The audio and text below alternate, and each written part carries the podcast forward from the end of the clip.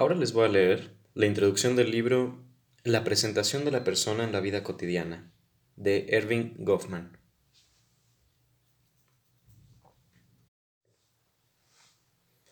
Cuando un individuo llega a la presencia de otros, estos tratan por lo común de adquirir información acerca de él o de poner en juego la que ya poseen. Les interesará su estatus socioeconómico general, su concepto de sí mismo, la actitud que tiene hacia ellos, su competencia, su integridad, etc. Aunque parte de esta información parece ser buscada casi como un fin en sí, hay por lo general razones muy prácticas para adquirirla. La información acerca del individuo ayuda a definir la situación, permitiendo a los otros saber de antemano lo que él espera de ellos y lo que ellos pueden esperar de él. Así informados, los otros sabrán cómo actuar a fin de obtener de él una respuesta determinada. Para los presentes, muchas fuentes de información se vuelven accesibles y aparecen muchos portadores, o vehículos de signos, para transmitir esta información. Si no están familiarizados con el individuo, los observadores pueden recoger indicios de su conducta y aspecto que les permitirán aplicar su experiencia previa con individuos aproximadamente similares al que tienen delante, o lo que es más importante, aplicarle estereotipos que aún no han sido probados también pueden dar por sentado, según experiencias anteriores, que es probable encontrar solo individuos de una clase determinada en un mundo, en un marco social dado. Pueden confiar en lo que el individuo dice sobre sí mismo o en las pruebas, o en las pruebas documentales que él proporciona acerca de quién o qué es. Si conocen al individuo o saben de él en virtud de experiencias previas a la interacción, pueden confiar en suposiciones sobre la persistencia y generalidad de rasgos psicológicos como medio para predecir su conducta presente y futura. Sin embargo, durante el periodo en que el individuo se encuentra en la inmediata presencia de otros, pueden tener lugar pocos acontecimientos que proporcionen a los otros la información concluyente que necesitarán si han de dirigir su actividad sensatamente. Muchos hechos decisivos se encuentran más allá del tiempo y el lugar de la interacción o yacen ocultos en ella. Por ejemplo, las actitudes creencias y emociones verdaderas o reales del individuo pueden ser descubiertas solo de manera indirecta, a través de sus, a través de sus confesiones o de lo que parece ser conducta expresiva e involuntaria. Del mismo modo, si el individuo ofrece a los otros un producto o un servicio, con frecuencia descubrirán que durante la interacción no habrá tiempo ni lugar inmediatamente disponible para descubrir la realidad subyacente se verán forzados a aceptar algunos hechos como signos convencionales o naturales de algo que no está al alcance directo de los sentidos. En los términos de Ich Heisa, el individuo tendrá que actuar de manera de tendrá que actuar de manera de expresarse intencionada o involuntariamente y los otros a su vez tendrán que ser impresionados de algún modo por él. La expresividad del individuo y por lo tanto su capacidad para producir impresiones, parece involucrar dos tipos radicalmente distintos de actividad significante, la expresión que da y la expresión, y la expresión que emana de él. El primero, el primero incluye los símbolos verbales, o sustitutos de estos, que confiesa usar y usa con el único propósito de, con el único propósito de transmitir la información que él y los otros atribuyen a estos símbolos. Esta es la comunicación en el sentido tradicional y limitado del término. El segundo comprende un amplio rango de acciones que los otros pueden tratar como sintomáticas del actor, considerando probable que hayan sido realizadas por razones ajenas a la información transmitida en esta forma. Como tendremos que ver, esta distinción tiene apenas validez inicial. El individuo, por supuesto, transmite intencionalmente información errónea por medio de ambos tipos de comunicación. El primero involucra engaño, el segundo, fingimiento. Si se toma la comunicación en ambos sentidos, el limitado y en general, se descubre que cuando el individuo se encuentra en la inmediata presencia de otros, su actividad tendrá un carácter promisorio. Los otros descubrirán probablemente que deben aceptar al individuo de buena fe, ofreciéndole, mientras se encuentre ante ellos, una justa retribución a cambio de algo cuyo verdadero valor no será establecido hasta que él haya abandonado su, su presencia. Por supuesto, los otros también viven por inferencia en su manejo del mundo físico, pero solo en el mundo de la interacción social los objetos acerca de los cuales ellos hacen inferencias facilitarán y obstaculizarán en forma expresa este proceso inferencial. La seguridad que ellos justificadamente sienten al hacer inferencias sobre el individuo varían, como es natural, de acuerdo con factores tales como la cantidad de información que ya poseen acerca de él, pero no hay cantidad alguna de pruebas pasadas que pueda obviar por completo la necesidad de actuar sobre la base de inferencias. Como sugirió William Thomas, dice, es también muy importante que comprendamos que en realidad no conducimos nuestras vidas, Tomamos nuestras decisiones y alcanzamos nuestras metas en la vida diaria en forma estadística o científica. Vivimos por inferencia. Yo soy, digamos, huésped suyo. Usted no sabe, no puede, determinar científicamente que no he de robarle su dinero o sus, cucharas, o sus cucharas. Pero por inferencia yo no le he de hacer y por inferencia usted me tendrá, me tendrá como huésped.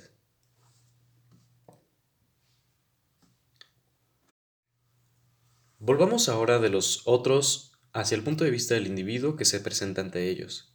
Este puede desear que tengan un alto concepto de él, o que piensen que él tiene un alto concepto de ellos, o que perciban cuáles son en realidad sus sentimientos hacia ellos, o que no tengan una impresión definida. Puede querer asegurar que exista suficiente armonía para mantener la interacción o defraudarlos, librarse de ellos, confundirlos, llevarlos a conclusiones erróneas, enfrentarlos en actitud antagónica o insultarlos. Independientemente del objetivo particular que persigue el individuo y del motivo que le dicta este objetivo, será parte de sus intereses controlar la conducta de los otros, en especial el trato con que le corresponden.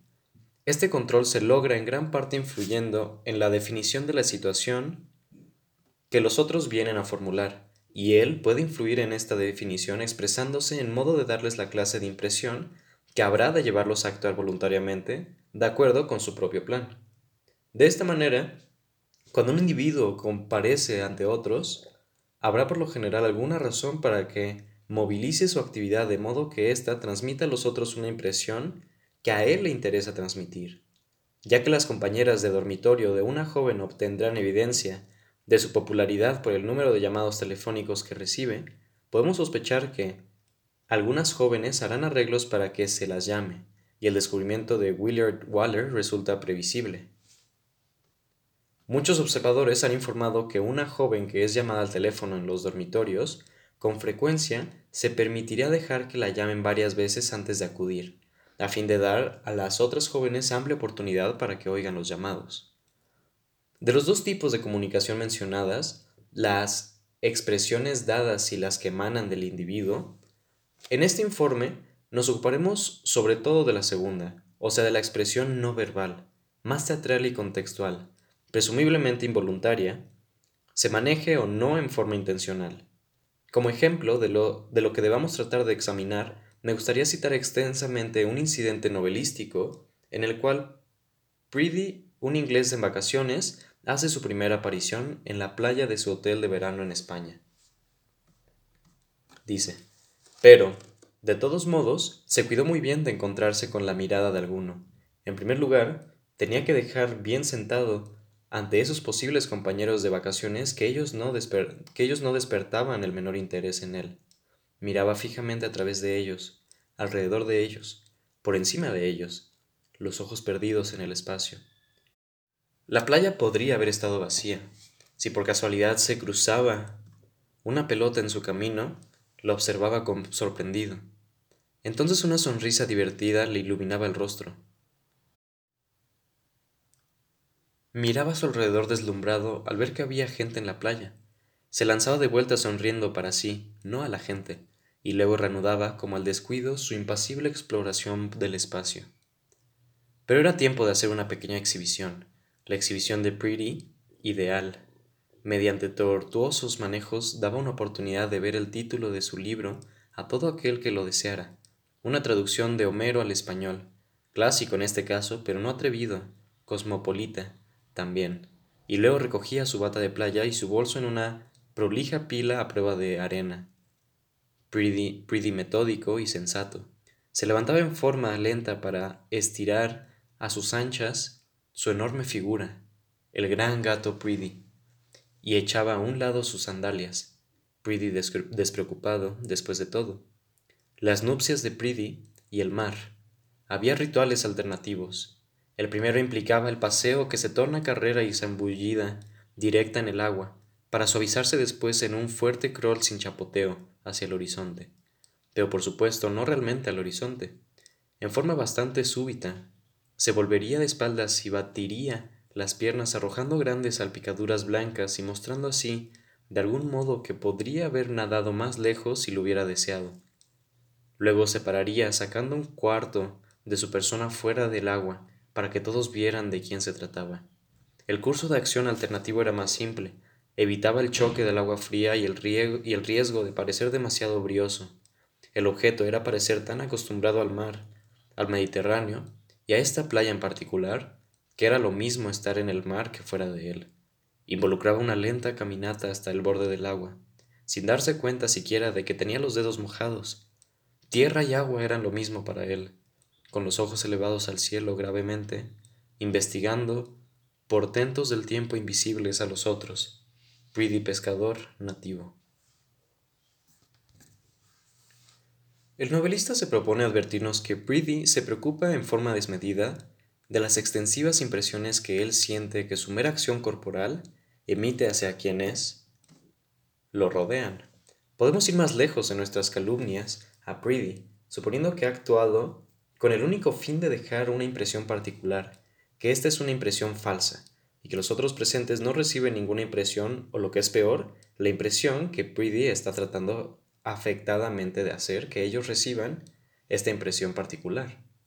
Pero el punto importante para nosotros aquí es que la clase de impresión que Pretty cree causar es en realidad la que los otros es en realidad la que los otros recogen, correcta e incorrectamente, de alguien que se encuentra en medio de ellos. Ya he dicho que cuando un individuo aparece ante otros, sus acciones influirán en la definición de la situación que ellos llegarán a tener. A veces el individuo actuará con un criterio totalmente calculador, expresándose de determinada manera con el único fin de dar a los otros la clase de impresión que sin duda evocará en ellos la respuesta específica que a él le interesa obtener. A veces el individuo será calculador en su actividad, pero relativamente ignorante de ello. A veces se expresará intencional y conscientemente de un modo particular, pero sobre todo porque la tradición de su grupo o estatus social requiere este tipo de expresión y no a causa de ninguna respuesta particular, ajena a una vaga aceptación o aprobación, que es probable sea evocada en aquellos impresionados por la expresión. A veces las tradiciones propias del rol de un individuo lo llevarán a dar una determinada impresión bien calculada, pese a lo cual quizá no esté ni consciente ni inconscientemente dispuesto a crear dicha impresión. Los otros, a su vez, pueden resultar impresionados de manera adecuada por los esfuerzos del individuo para transmitir algo, o por el contrario, pueden interpretar erróneamente la situación y llegar a conclusiones que no están avaladas ni por la intención del individuo ni por los hechos. De todos modos, en la medida en que los otros actúan como si el individuo hubiese transmitido una impresión determinada, podemos adoptar una actitud funcional o pragmática y decir que éste ha proyectado eficazmente una determinada definición de la situación y promovido eficazmente la comprensión de que prevalece determinado estado de cosas. Hay un aspecto de la respuesta de los otros que merece aquí un comentario especial. Al saber que es probable que el individuo se presente desde un ángulo que lo favorezca, los otros pueden dividir lo que presencian en dos partes, una parte que al individuo le es relativamente fácil manejar a voluntad, principalmente sus aseveraciones verbales, y otra sobre la cual parece tener poco interés o control, derivada sobre todo de las expresiones que él emite. Los otros pueden usar entonces los que se consideran aspectos ingobernables de su conducta expresiva para controlar la validez de lo transmitido por los aspectos gobernables. Esto demuestra una simetría fundamental en el proceso de comunicación en el cual el individuo solo tiene conciencia de una corriente de su comunicación y los testigos de esta corriente y de otra más. Por ejemplo, en la isla de Shetland, la mujer de un agricultor, al servir platos nativos a un visitante de la parte continental de Gran Bretaña, escuchará con una sonrisa cortés sus amables expresiones de aprobación acerca de lo que está comiendo, Al mismo tiempo, tomará nota de la rapidez con que el visitante lleva el tenedor o la cuchara a la boca, la avidez con que coloca en ella el alimento y el gusto demostrado al masticarlo, utilizando estos signos como verificación de los sentimientos expresados por el comensal. La misma mujer, a fin de descubrir lo que un conocido suyo A piensa realmente de otro conocido B, espera hasta encontrarse en presencia de A, pero en conversación con una tercera persona, C. Examinará entonces con disimulo las expresiones faciales de A cuando mira a B mientras conversa con C. Al no estar en conversación con B y no ser observado directamente por él, A olvidará por momentos sus precauciones habituales y engaños impuestos por el tacto y expresará con libertad lo que verdaderamente siente por B. En resumen, esta mujer observará al observador no observado. Ahora bien, dado el hecho de que es probable que los otros verifiquen los aspectos más controlables de la conducta por medio de los menos controlables, se puede esperar que a veces el individuo trate de explotar esta misma posibilidad, guiando la impresión que comunica mediante la conducta que él considera informativa y digna de confianza. Por ejemplo, al lograr la admisión en un restringido círculo social, el observador participante puede no solo lucir una mirada de aceptación mientras escucha a un informante, sino que también puede tener cuidado de adoptar la misma mirada al observar, al observar al informante mientras éste habla con otros. Los observadores del observador no descubrirán entonces tan fácilmente cuál es su posición. Esto puede ser ilustrado con un ejemplo específico de la isla de Shetland. Cuando un vecino entraba a tomar una taza de té, mostraba, por lo general, al menos la insinuación de una cálida e ilusionada sonrisa al atravesar la puerta de entrada de la casa, como los obstáculos físicos fuera de ella y la falta de luz dentro, generalmente hacían posible observar al visitante mientras se aproximaba a la casa sin ser observados por él. Los isleños se complacían a veces en reparar cómo éste dejaba de lado cualquier expresión que manifestara en ese momento para reemplazarla por un gesto de sociabilidad apenas llegaba a la casa. Sin embargo, algunos visitantes, al advertir este examen, adoptaban ciegamente un rostro sociable a una larga distancia de la casa, asegurándose así la, la, protección de una imagen constante. Este tipo de control sobre la parte del individuo restablece la simetría del proceso de comunicación y prepara la escena para una especie de juego de la información, un ciclo potencialmente infinito de secreto, descubrimiento, falsa revelación y redescubrimiento. Se debe agregar que como es probable que los otros no abriguen demasiadas sospechas acerca del aspecto, presumiblemente no guiado de la conducta del individuo, éste puede obtener grandes ventajas controlándolo. Los otros, por supuesto, pueden sentir que el individuo está manejando los aspectos presumiblemente espontáneos de su conducta y buscar en este mismo acto de manipulación algún matiz de conducta que el individuo no haya podido controlar. Esto impone de nuevo una limitación a la conducta del individuo, esta vez su conducta, presumiblemente no controlada, con lo que se restablece la simetría del proceso de comunicación. Me gustaría tan solo agregar aquí la sugerencia de que el arte de penetrar el esfuerzo de un individuo para actuar con una calculada falta de intención parece más desarrollado que nuestra capacidad para manejar nuestra propia, conducta. De manera que independientemente del número de pasos existentes en el juego de la información, es probable que el testigo tenga ventajas sobre el actor y que se conserve así la asimetría inicial del proceso de comunicación. Cuando permitimos que el individuo proyecte una definición de la situación al presentarse ante otros, debemos también tener en cuenta que los otros, por muy pasivos que sus roles puedan parecer, proyectarán a su vez eficazmente una definición de la situación en virtud de su respuesta al individuo y de cualquier línea de acción que inicien hacia él. Por lo general, las definiciones de la situación proyectada por los diferentes participantes armonizan suficientemente entre sí como para que no se produzca una abierta contradicción. No quiero decir que existirá el tipo de consenso que surge cuando cada individuo presente expresa cándidamente lo que en realidad siente y honestamente coincide con los sentimientos expresados. Este tipo de armonía es un ideal optimista y de todos modos no necesario para el funcionamiento sin tropiezos de la sociedad.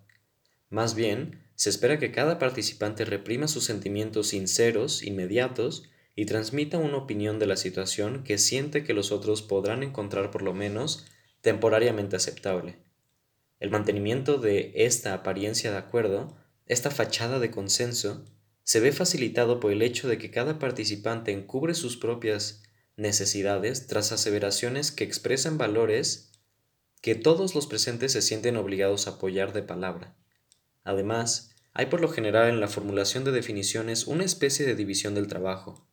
A cada participante se le permite establecer las disposiciones oficiales experimentales en lo referente a asuntos vitales para él, pero que no presentan importancia inmediata para los otros. Por ejemplo, las racionalizaciones y justificaciones por las cuales él da cuenta de su actividad pasada. A cambio de esta cortesía, calla o se reserva la opinión de, en asuntos importantes, para los otros, pero de no inmediata importancia para él. Tenemos entonces una especie de modus vivendi interaccional. En conjunto, los participantes contribuyen a una sola definición total de la situación. No implica que implica no tanto un acuerdo real respecto de lo que existe, sino más bien un acuerdo real sobre cuáles serán las demandas, las demandas temporariamente aceptadas, las demandas de quiénes y concernientes a qué problemas. También existirá un verdadero acuerdo en lo referente a la conveniencia de evitar un conflicto manifiesto de definiciones de la situación. Me referiré a este nivel de acuerdo como a un consenso de trabajo. Se debe entender que el consenso de trabajo establecido en una escena de interacción será de contenido muy diferente del consenso de trabajo establecido en un tipo de escena diferente. Así, en un almuerzo entre dos amigos se mantiene una apariencia recíproca de afecto, respeto, respeto e interés por el otro, en ocupaciones profesionales, por otra parte, el especialista mantiene con frecuencia una imagen que lo muestra implicado en forma desinteresada en el problema del cliente, mientras el cliente responde con una muestra de respeto por la competencia e integridad del especialista. Independientemente de tales diferencias de contenido, la forma general de estos arreglos de trabajo, de trabajo es, sin embargo, la misma.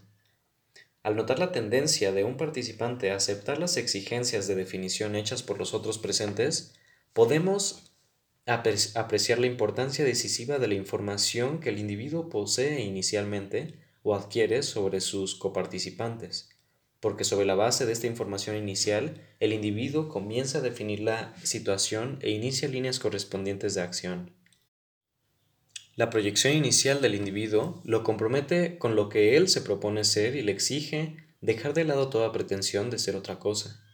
A medida que avanza la interacción entre los participantes, tendrán lugar, como es natural, adiciones y modificaciones de este estado de información inicial, pero es imprescindible que estos desarrollos posteriores estén relacionados sin contradicciones con las posiciones iniciales adoptadas por los, por los diferentes participantes e incluso estar construido sobre la base de aquellas.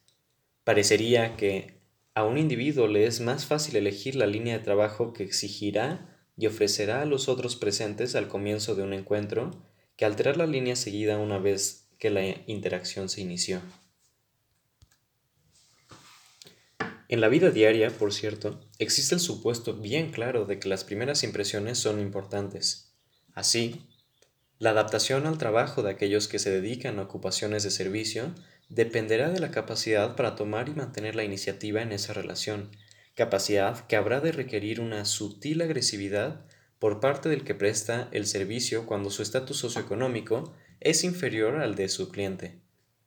Mm, w. White sugiere como ejemplo a la camarera.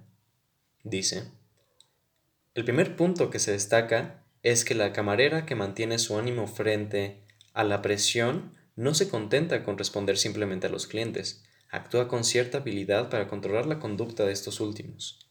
El primer interrogante que debemos plantearnos cuando estudiamos la relación con el cliente es, ¿gana de mano la camarera al cliente o sucede a la inversa? La camarera experta se da cuenta de la naturaleza decisiva de esta cuestión. La camarera experta ataja al cliente con confianza y sin vacilaciones. Por ejemplo, puede descubrir que un nuevo cliente ha tomado asiento antes de que ella haya podido retirar los platos sucios y cambiar el mantel. Él se inclina sobre la mesa estudiando el menú, Ella lo saluda y le dice, ¿me permite cambiar el mantel, por favor? Y sin esperar una respuesta, le saca el menú, de manera que el cliente debe retirarse hacia atrás, alejándose de la mesa, y se dedica a hacer su trabajo. La relación ha sido manejada cortés pero firmemente y no cabe duda y no cabe duda alguna acerca de quién domina la situación.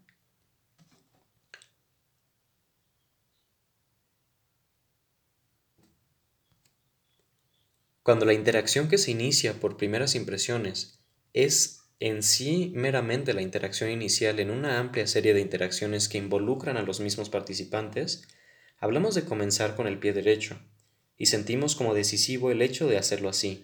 Uno se entera de este modo de que algunos maestros adoptan el siguiente punto de vista. Dice, no deje que le saquen ventaja, porque está liquidado. Yo siempre empiezo mostrándome duro, el primer día que llego a una clase nueva, les hago saber quién es el patrón. Usted tiene que comenzar así. Entonces puede aflorar gradualmente sobre la marcha. Si se muestra blando desde el comienzo, cuando trate de ponerse severo, no harán más que, mirarlo y reírse.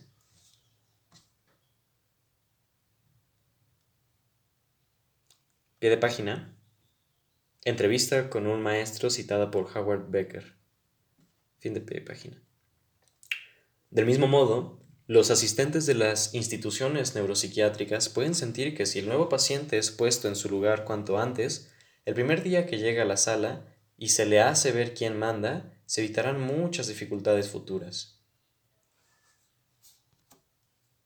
Dado el, dado el, hecho de que un individuo proyecta eficazmente una definición de la situación, cuando llega a presencia de otros, cabe cabe suponer que dentro de la interacción Quizá tengan lugar hechos que contradigan, desacrediten o arrojen dudas sobre esta proyección. Cuando ocurren estos sucesos disruptivos, la interacción en sí puede llegar a detenerse en un punto de confusión y desconcierto. Algunos de los supuestos sobre los cuales se habían afirmado las respuestas de los participantes se vuelven insostenibles, y, y los participantes se encuentran en el seno de una interacción cuya situación había sido equivocadamente definida y ahora ya no está definida en modo alguno. En tales momentos, el individuo cuya presentación ha sido desacreditada puede sentirse avergonzado, mientras los demás circunstantes se sienten hostiles, y es posible que todos lleguen a encontrarse incómodos, perplejos, desconcertados, experimentando el tipo de anomia que se genera cuando el pequeño sistema social de la interacción cara a cara se, se derrumba. Al colocar el acento en que la definición inicial de la situación proyectada por un individuo tiende a proporcionar un plan para la actividad cooperativa subsiguiente, al prestar énfasis a este punto de vista de la acción, no debemos pasar por alto un hecho decisivo. Cualquier definición proyectada de la situación tiene también un carácter moral particular. Es este carácter moral de las proyecciones el que nos interesa principalmente en este trabajo. La sociedad está organizada sobre el principio de que todo individuo que posee ciertas características sociales tiene un derecho moral a esperar que otros lo valoren y lo traten de un modo apropiado. En conexión con este principio hay un segundo, a saber, que un individuo que, que implícita o explícitamente pretende tener ciertas características sociales deberá ser en la realidad lo que alega ser. En consecuencia, cuando un individuo proyecta una definición de la situación y con ello hace una demanda implícita o explícita, de ser una persona de, determinado tipo, automáticamente presenta una exigencia moral a los otros, obligándolos a, a valorarlo y tratarlo de la manera que tienen derecho a esperar las personas de su tipo. También implícitamente renuncia a toda demanda a ser lo que él no parece ser, y en consecuencia renuncia al tratamiento que sería aprobado para dichos individuos, apropiado para dichos individuos. Repito, y en consecuencia renuncia al tratamiento que sería apropiado para dichos individuos. Los otros descubren entonces que el individuo les ha informado acerca de lo que es y de lo que ellos deberían ver en ese es. No se puede juzgar la importancia de las disrupciones que causan problemas de definición por la frecuencia con que aquellas tienen lugar, ya que aparentemente ocurrirán, ocurrirían con mayor asiduidad aun si no se tomaran precauciones constantes. Encontramos que se emplean de continuo prácticas preventivas para evitar estas perturbaciones, y también prácticas correctivas para compensar los casos de descrédito que no se han podido evitar con éxito. Cuando el sujeto emplea estas estrategias y tácticas para proteger sus propias proyecciones, podemos referirnos a ellas como prácticas defensivas, cuando un participante las emplea para salvar la definición de la situación proyectada por otro, hablamos de prácticas protectivas o tacto. En conjunto, las prácticas defensivas y protectivas comprenden las técnicas empleadas para salvaguardar la impresión fomentada por un individuo durante su presencia ante otros. Se debería agregar que si bien podemos mostrarnos dispuestos a aceptar que ninguna impresión fomentada sobreviviría si no se empleasen las prácticas defensivas, estamos quizá menos dispuestos a ver cuán pocas impresiones sobrevivirían si aquellos que las reciben no lo hicieran contacto.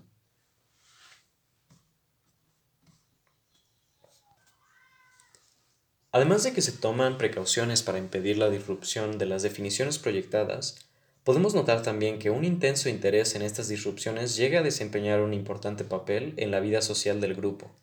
Se practican bromas y juegos sociales en los cuales se crean expresamente perturbaciones que se deben tomar en broma. Se inventan fantasías en las cuales tienen lugar devastadoras revelaciones, se cuentan y recuentan anécdotas del pasado, reales, adornadas o ficticias, que detallan disrupciones que ocurrieron o estuvieron a punto de ocurrir, o que ocurrieron y fueron admirablemente reparadas. Parece no haber grupo que no tenga un acervo, un acervo siempre listo de estos juegos, en sueños y cuentos admonitorios para ser usados como fuente de humor, catarsis para las ansiedades y sanción para inducir a los individuos a ser modestos en sus reclamos y razonables en sus expectativas proyectadas. El individuo puede denunciarse mediante sueños en que se encuentra en posiciones, en posiciones imposibles. Las familias cuentan de aquella vez en que un huésped confundió sus fechas y llegó cuando ni la casa ni nadie estaba listo para recibirlo. Los periodistas cuentan de aquella vez en que tuvo lugar un error de impresión demasiado significativo y la pretensión de objetividad o decoro del diario quedó humorísticamente desacreditada. Los empleados públicos cuentan de la ocasión en que, en que un sujeto entendió en forma equivocada y ridícula las instrucciones para llenar formularios y dio respuestas que denotaban una definición imprevista y grotesca de la situación.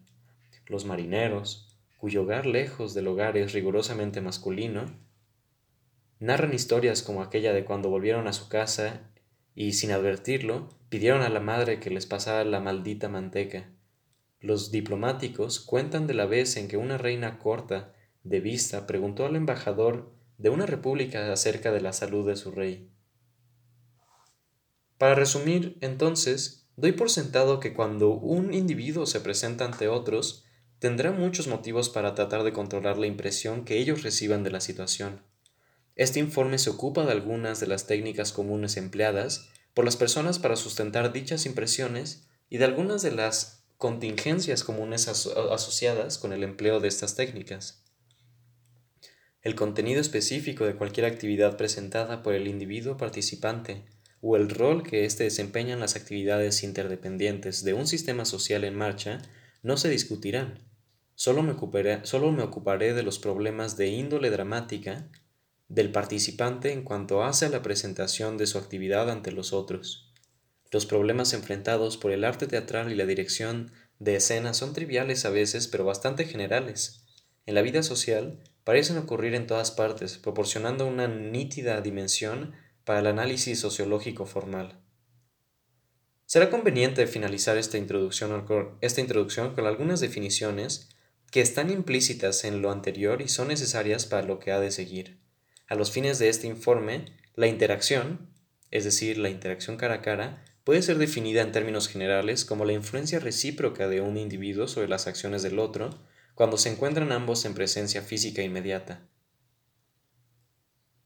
Una interacción puede ser definida como la interacción total que tiene lugar en, en, cualquier ocasión en que un conjunto dado de individuos se encuentra en presencia mutua continua. El término encuentro, encounter, serviría para los mismos fines. Una actuación performance puede definirse como la actividad, como la actividad total de un participante dado en una ocasión dada que sirve para influir de algún modo sobre los otros participantes. Si tomamos un determinado participante y su actuación como punto básico de referencia, podemos referirnos a aquellos que contribuyen con otras actuaciones como la audiencia, los observadores o los coparticipantes. La pauta de acción preestablecida que se desarrolla durante una actuación y que puede ser presentada o actuada en otras ocasiones puede denominarse papel o rutina. Estos términos situacionales pueden relacionarse fácilmente con los términos estructurales convenidos. Cuando un individuo o actuante representa el mismo papel para la misma audiencia en diferentes ocasiones, es probable que se desarrolle una relación social.